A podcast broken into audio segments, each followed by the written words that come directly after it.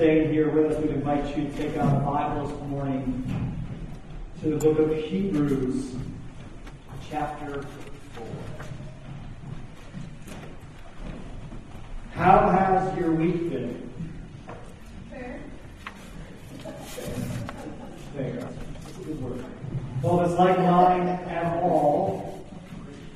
It seems that seventy, if not ninety percent of my conversations have circled around one topic.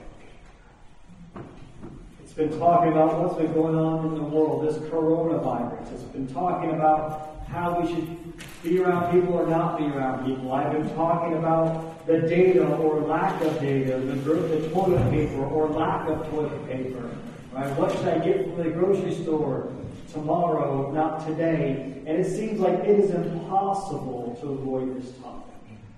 It's on every news source, every social media outlet, every store, every life right now is circling around this pandemic virus. And I wonder, what do we find ourselves doing? Like, how are you really walking through this? And the reason that we're taking time to talk about this and then kind of this idea broadly today is that I think often the church doesn't talk about these types of things. This is life, real life, and real faith coming to collide. And we, we kind of like the idea that we get the gist of the Bible and the overall narrative and the story, but we don't necessarily know how it plays into mass shootings. We don't know how it plays into reports coming out about scandals, about abuse, about global pandemics. We don't know what to do at times. And we begin to have conversations, and really what conversations sound like, we start a lot of sentences with, well, I've heard, or I've read. And our conversations go into this factual kind of reporting and us trying to, to process out. And despite if you've done your grocery shopping or not, and even if you land on the side of this is far overreaching, right, my guess is when you wander down those grocery aisles, you found yourselves picking up things that you thought, well, maybe I just might eat it. I know if I run out of tomato sauce or tomato stuff, I'm going to the Tobin sauce. They're well stocked. Okay, I've got extra laundry detergent if you need it. Come to my house. That was my concern by this week. Right? At any moment, those questions really are circled again around this constant question. I think we all wrestle with that. What if? What if I need toilet paper? What if I need ibuprofen? What if I need apples? What if I need canned chicken? And all the things beyond that. We go in places in this world right now in these last two weeks of what if I get the virus? What if I'm a carrier but I show no symptoms?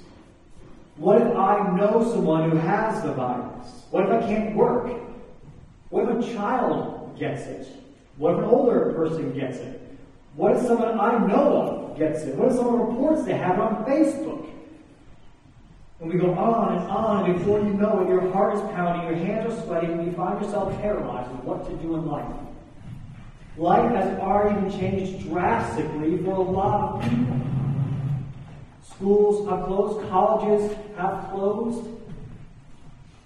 Right? Work is saying work at home. You have a laptop now. Life is changing drastically, and everyday things weigh on your mind as well as what to do with the circumstance. You will still need gas in your vehicle. I had a child ask me at eight in the morning, what's for dinner? Breakfast was just completed. Should you really clean out your gutters? These things will still happen too. You have real life questions you have to figure out. Your alarm will go off tomorrow morning. You will dread it just like you did in December. Life continues on, and in these days it seems like we're living in unprecedented times. I, as a parent, never anticipated having a conversation with my kids like, please don't hug people at church today. It was weird. And yet, it's the reality of where we find ourselves. And so I want to be very clear in my hopes just for the next few minutes together. My hope this morning is not to dispel a theory My hope is not to support one media rhetoric over another, and my hope is not to predict the future of our country. Those are not what we're trying to accomplish this morning. Second, we are not gathering today to show the world what it means to walk by faith in light of hard things. You've never once seen me hold a poisonous snake saying, just have faith to hold this thing, because that would be foolish. Our goal today is, is not to show the world that we're going to gather no matter what, despite what you tell us. That's not why we're here this morning. In fact, just to gather, even this small group of people, was a long, thought-through decision that got weighed out yesterday with numerous opinions and numerous factors. And the truth be told, once I decided to hold the service, about an hour later I said, Kim, I think I made the wrong choice. And even this morning, I think I made the wrong choice, and I think I made the right choice. We're not saying that we're going to take a break in the future, though we might take a break later on. We don't know. Lastly, or third, it is good for the people of God to gather together. We are saying that by gathering today. When times are good and when times are tense, it is good for the people of God to gather together. So today we are not a social club gathering, but we are gathering to worship and to fellowship in awkward ways that can't be close to people. We are gathering to sing to a holy God, to worship Jesus and the hope of the gospel, to be encouraged, challenged, strengthened by the Word of God, the things that we look to do each week. And so it seemed fit that in the midst of harder times, we should do them as well. And so here we find ourselves in a moment that's difficult, but the Scriptures speak directly into this. See, hard moments are not new in history. They're not. This may be new to you and new to me, where I'm being told, I feel like I'm being pressed in on, told what to do, what not to do, where to go and what not to do, what to buy and what not to buy. And I feel like my, my comfort is being pressed in in ways that I don't like, but this is nothing new. The history of the world. From the Garden of Eden, there have been moments that are hard. And so it is completely good and right to look to God's Word as truth today and as guidance. So to do so, Hebrews four, chapter, chapter four, verses fourteen and sixteen, just a few verses. Let's read them together. This is God's Word. It says, since then, we have a great high priest who has passed through the heavens, Jesus, the Son of God. Let us hold fast our confession, for we do not have a high priest who is unable to sympathize with our weakness, but one who in every respect has been tempted as we are, yet without sin. Let us then with confidence draw near to the throne of grace, that we may receive mercy and find grace to help in time of need. And so this passage here, the writer of Hebrews writes for really two full purposes in this portion. And they are this. One, to remind us of the truths about Jesus, and two, to encourage Jesus' followers to remain faithful. So why are we in Hebrews four? Because those two reasons why this author wrote these short verses here, fourteen to sixteen, and it seems fit that we spend time in them now. Because there are truths about Jesus that you and I need to be reminded, again, every day of our lives, but perhaps we need more to zero in on now. And he wrote specifically to encourage the followers of Christ to remain faithful, and I think to be reminded of that today. So what does Hebrews tell us about Jesus? That he is a high priest. Well, your question should be, what is a high priest? Well, a high priest was supreme religious leader of the Israelites. Now, you probably have heard that reference in two different places. One in the grand narrative of the Old Testament, but also in the events leading up, including the crucifixion of Christ. You perhaps heard that term high priest and Caiaphas reference, or the high priest, the supreme religious ruler of the Israelites. He oversaw the responsibilities of subordinate priests, so he was kind of above people, he could tell people, guide people, give direction. The high priest would offer a sin offering for the whole congregation of people. They would conduct the service on the Day of Atonement, right? That was the tenth day of the seventh month of the year. The high priest himself would enter into the most holy places, the holy place, sorry, which was behind the veil, in the Holy of Holies, to stand before God. There was a sacrifice made for himself and for the people. That blood was brought into the holies of holies. It was sprinkled on the mercy seat to make atonement for himself and for the people for all the sins they committed during the year that had just ended. The high priest was a hugely important role. He was the human representative of all the people of God to come before God and say, I'm sorry. Please forgive us. Please wash and wipe away our sin. That was the role of the high priest. And it was done in such a way that God agreed. As a high priest faithfully carried out his service, the Lord God faithfully agreed to forgive. And so in this passage, what we see, we see Jesus being labeled as the great high priest. Instead of entering into the temple to offer sacrifice, we know that he, Christ, went to the cross to be the sacrifice. It was his sacrifice that did away with the need for the high priest. When Christ was sacrificed on the cross, he did away with the need of the entire sacrificial system. Why don't you raise lambs and doves today to sacrifice? Because you don't need to, because that's been done. Because Christ took care of that. And gave the complete forgiveness of sins to all who would call upon the name of Christ.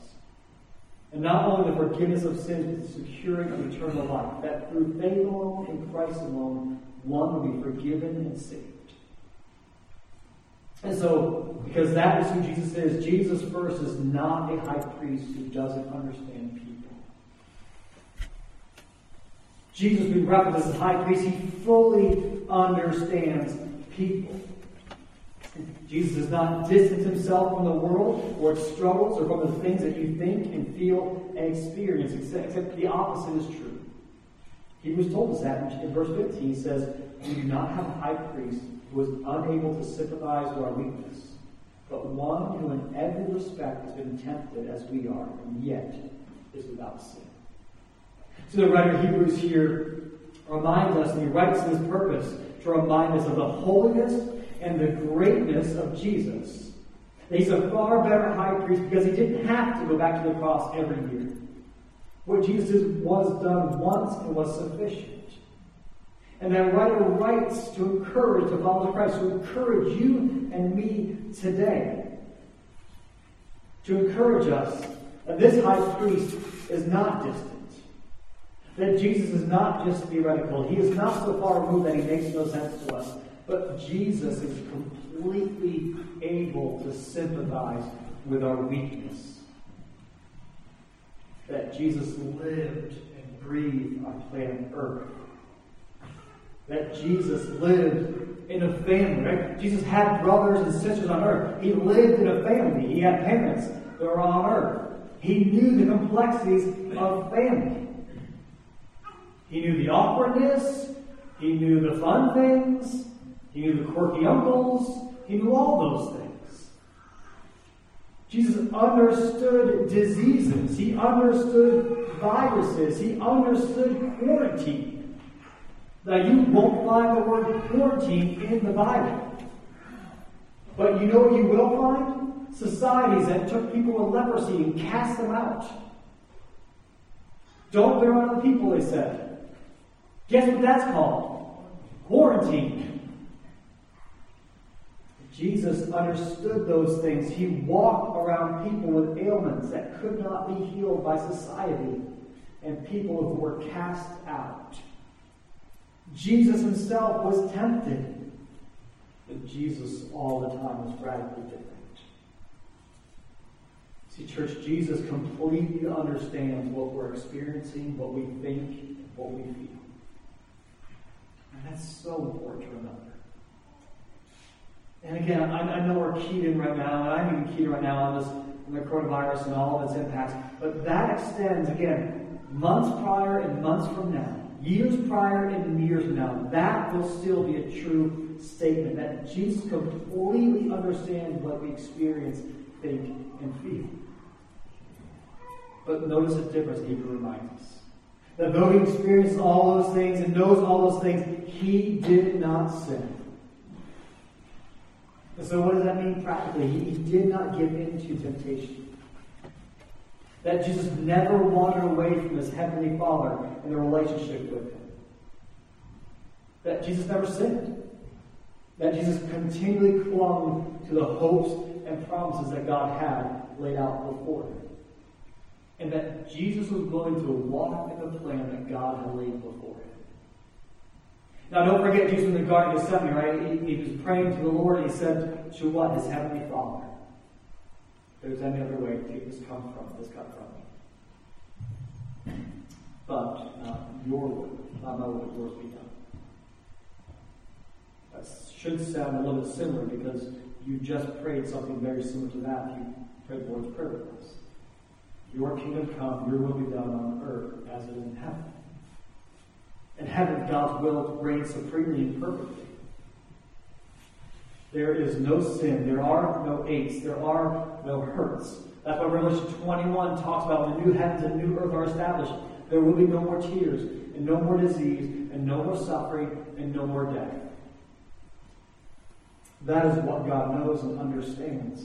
That is the hope that Christ knew, and yet even though he desired for any other way to take place, he said, God, your will be done. See, Christ never failed.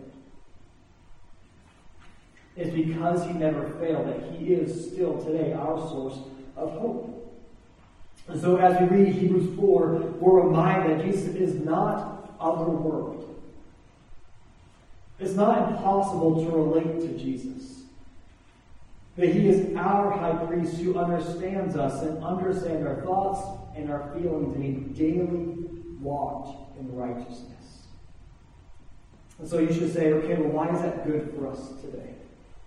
Because Jesus is a source of hope because of his faithfulness. It's because Jesus was faithful that he is a source of hope today. It's because he didn't sin, he didn't falter, he didn't struggle. He is a source of hope today. Yes, it's true, in hope that you too would not struggle, because he's our example. But more importantly, he's the hope that when you do struggle, you can still go to him. Verse sixteen of Hebrews four says this, let us then, because this is who Jesus is, let us then with confidence draw near to the throne of grace, that we may receive mercy and find grace to help in time of need. It's because of that truth about Jesus that we can go to him with confidence. It's because of that truth that we understand and know that he gets our concerns, he gets our fears, and he gets our joys. It's because of that truth that you can be honest with Jesus. We can be completely honest with him, with the hopes that we have, not to cower and fear the circumstance, but to stand in confidence in God's sovereign plan and his compassion and his mercy. Church, throughout history, the people of God have stepped into everyday life, into easy circumstances and difficult ones, with confidence to draw near to God. And they stepped in those circumstances with the hopes that God might use that, and that they would be faithful so that God can use them. People like George Mueller, perhaps you've heard the name before. George Mueller, born eighteen oh five. In eighteen thirty-six, he and his wife renovated their home to accommodate these thirty girls in need of a home. As time goes on, three more homes are brought. Later on, he is the director of the Ashley Down Orphanage in Bristol, England. And by eighteen seventy, over one thousand seven hundred twenty kids are being cared for. George Mueller, a man who obviously saw the need and stepped in to meet the need. George Mueller, a man who never made one financial request and never went into debt to care for over one thousand seven hundred orphans, but committed everything to the Lord in prayer. And there's even one fasting as well, documented story that some of these kids are gathered for breakfast and they go for the Lord because there is no food for breakfast. And they're gathering, praying that God will provide, and as they're praying, the doors knocked on and bakers there with bread to give them a breakfast. And we can say, well, that's an amazing thing that God worked in that way to provide breakfast for them. And that is true, but you know how God provided through that? Through George Mueller. being obedient to answer the call that God had placed on him, to step into a space with confidence that Jesus wanted to use him in a hard time. The people of God throughout history have stepped in to be used by God in difficult times. People like Amy Carmichael. Amy Carmichael was born in Ireland in eighteen sixty-seven. In eighteen eighty-three, she moved to Belfast to work with and establish this ministry, these mill girls who were there. In eighteen eighty-nine, she feels a call to missionary work. Yet she suffered from this disease, this disease of the nerves that often made her whole, whole body just ache and weak, and put her in bed for weeks at a time.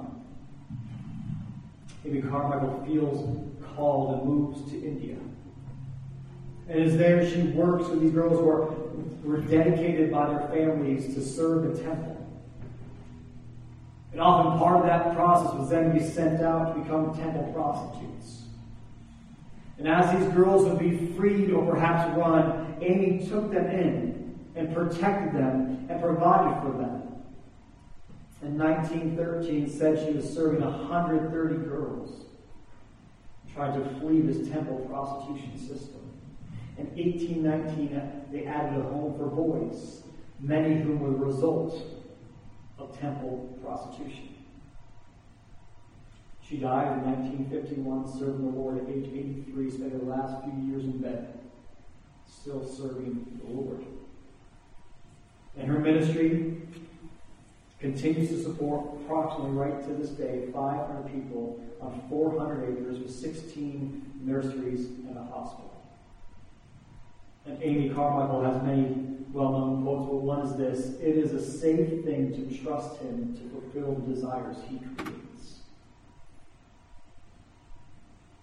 And so I guess I'm asking, perhaps, what is God placing you in today?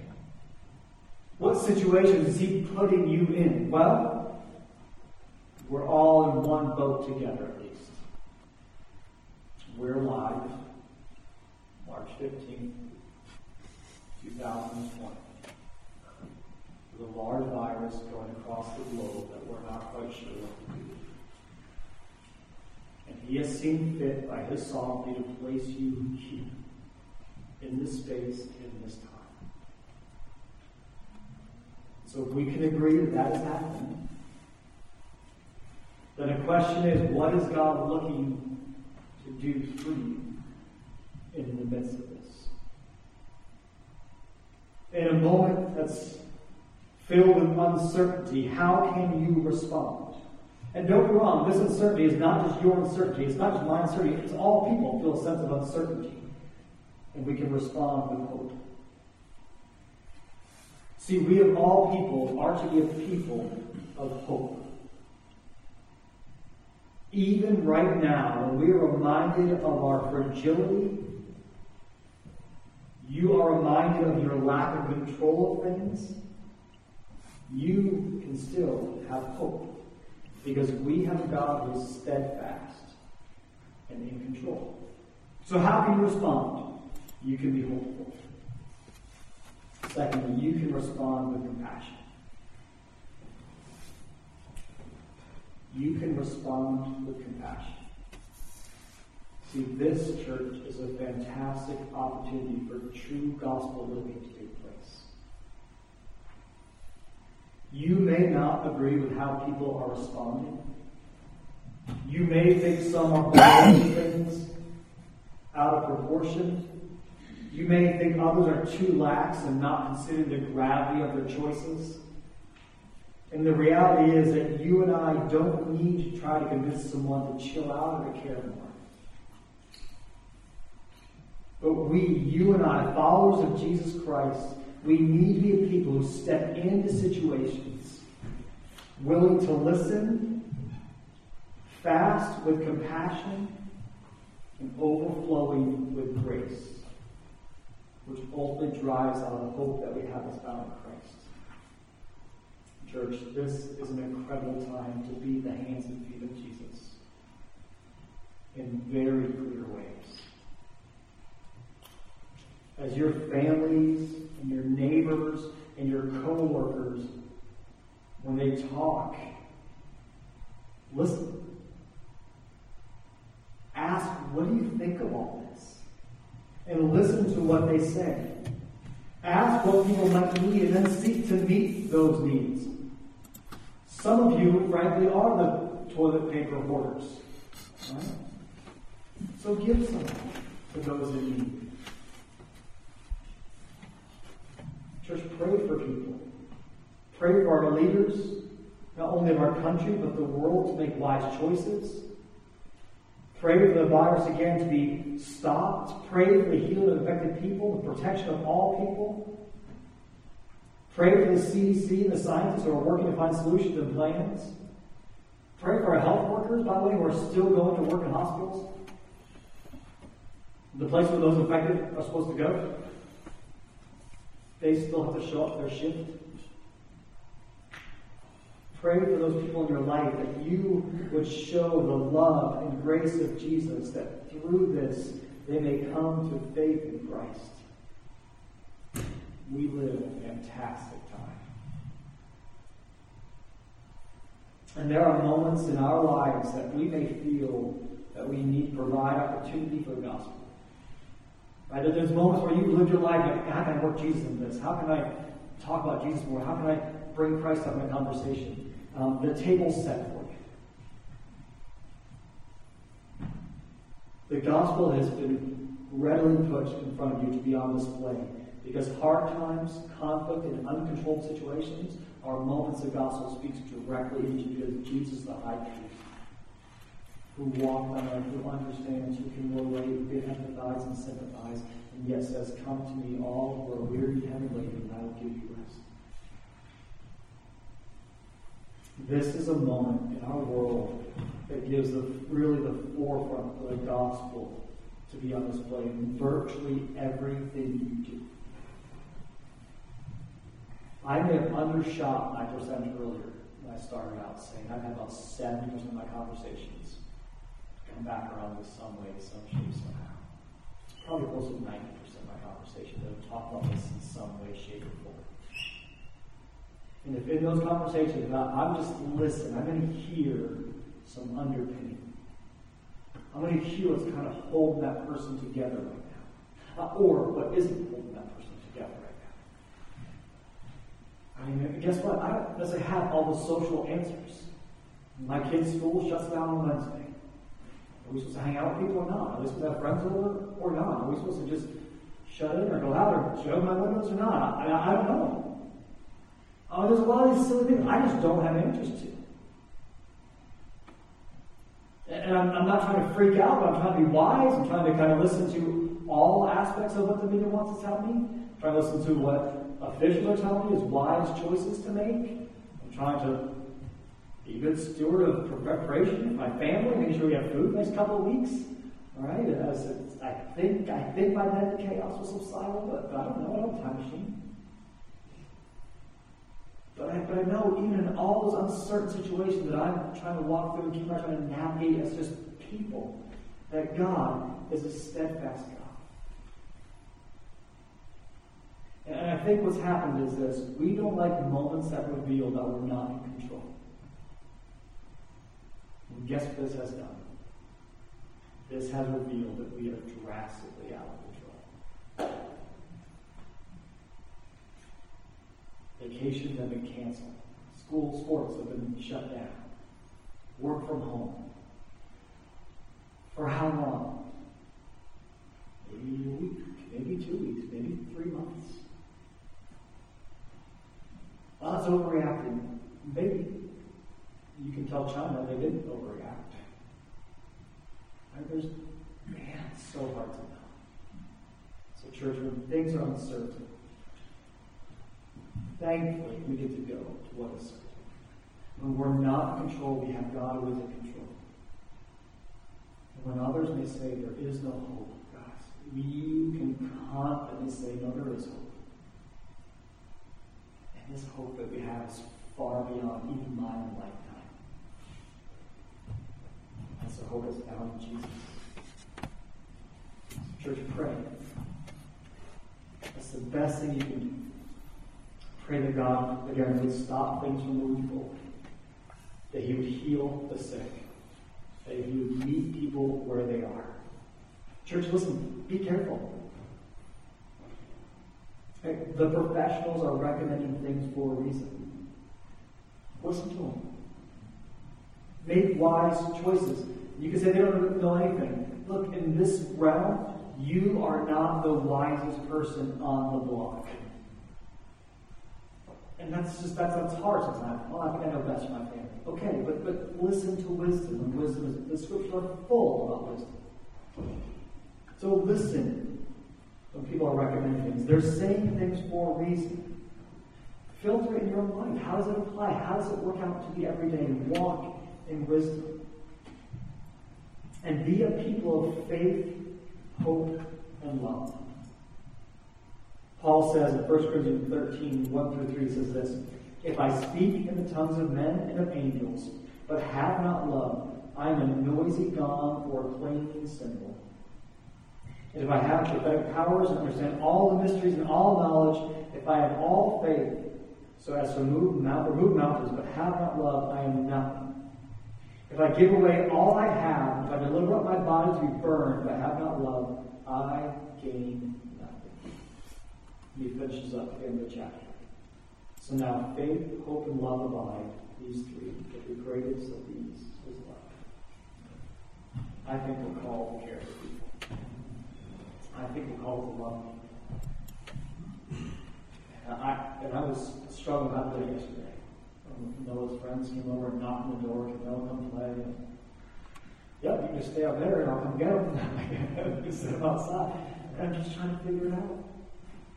But we're called to love people. First, love them through prayer. And then love them in tangible ways. How can you meet needs of food or products? How can you just give someone a note to say that you're thinking about it? How can you love the love of Christ in all things? How can you do that? Because you have hope in a God that's far greater than circumstance. Thinking even this morning, right? Biblical writers are really transparent, and I appreciate about that. And the, one of the phrases that came to mind is, "Lord, I believe, but help me in my unbelief." Lord, I believe, help me in my struggle. Help me in my struggle. Who knows what the next two weeks will unfold? That's kind of what we've been looking at, just so you know the data. Next two weeks are, are pretty critical, I say. For some, they'll live life like they always have, and life will go on, and it is what it is. For others, they're going to shell in and hold up and, and be very concerned and deal with it the best they can, because that's what they have to do. Okay. But, but I do think about two things, right? The data. There are high-risk people. And my actions can affect other people. So I want to be sensitive to those things. And we're trying to be sensitive to that as a church, how we do things, what we use, and how do we help the community the rest of this month, just trying to be wise about that. And walk out, we're going to kickstart tomorrow morning, and why won't we renew in a couple weeks? Just trying to be wise, just trying to kind of dial back and, and let things run their course, which is what's recommended. But even if something were to pop up the next two weeks that we don't understand as a culture, you aren't in control either. That same God who still says, again, "Come to me, all who are weary and heavy laden, and I will give you rest." Let's pray. But I just pray for wisdom. Wisdom in how we walk through the circumstance we find ourselves in, but God, it is so much more than that. Because the truth that we're looking to, we're clinging to, and we want to To rest in God was the same truth that was there for us yesterday. One year ago from today, when we never even saw this coming, and will be true tomorrow and the weeks and months after. And so, Jesus, I pray that you would help us to cling to the hope found in Christ, that we would seek to meet the needs of those maybe without food, and not sure what to do, or how to keep care for their own family, Lord. That we would be able to step in with wisdom and guidance and just handle ways to, to show your love. That we would be sensitive to people. That we be good listeners, that we would love people well, because we've been loved well by you. You showed us that in Christ. Your name.